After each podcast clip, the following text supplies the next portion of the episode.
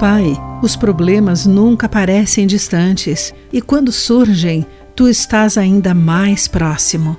Ajuda-me a confiar em ti hoje, sabendo que, por maiores que sejam meus problemas, tu estás comigo.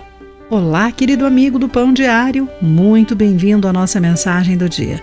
Hoje vou ler o texto de Adam Rose com o título Animem-se. Estávamos quase em casa quando notei que a agulha do medidor de temperatura do carro estava disparando. Estacionei, desliguei o motor e saí do carro.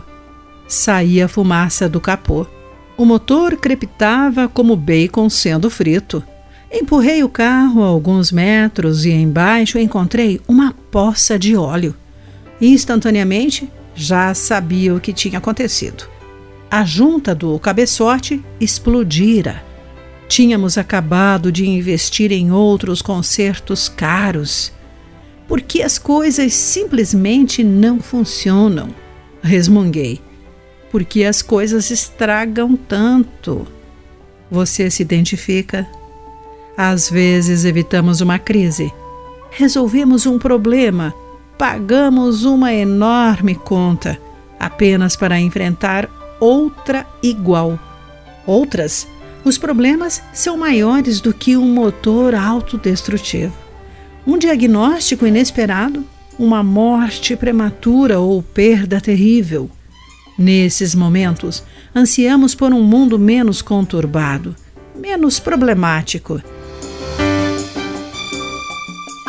Jesus nos prometeu que esse mundo está chegando mas ainda não é aqui. No mundo vocês terão aflições, mas animem-se, pois eu venci o mundo. De acordo com João capítulo 16, versículo 33.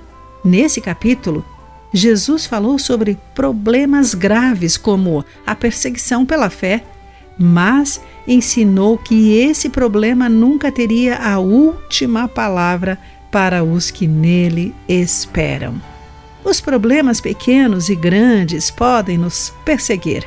No entanto, a promessa de um amanhã melhor com o Senhor nos encoraja a não deixarmos que os problemas definam a nossa vida hoje.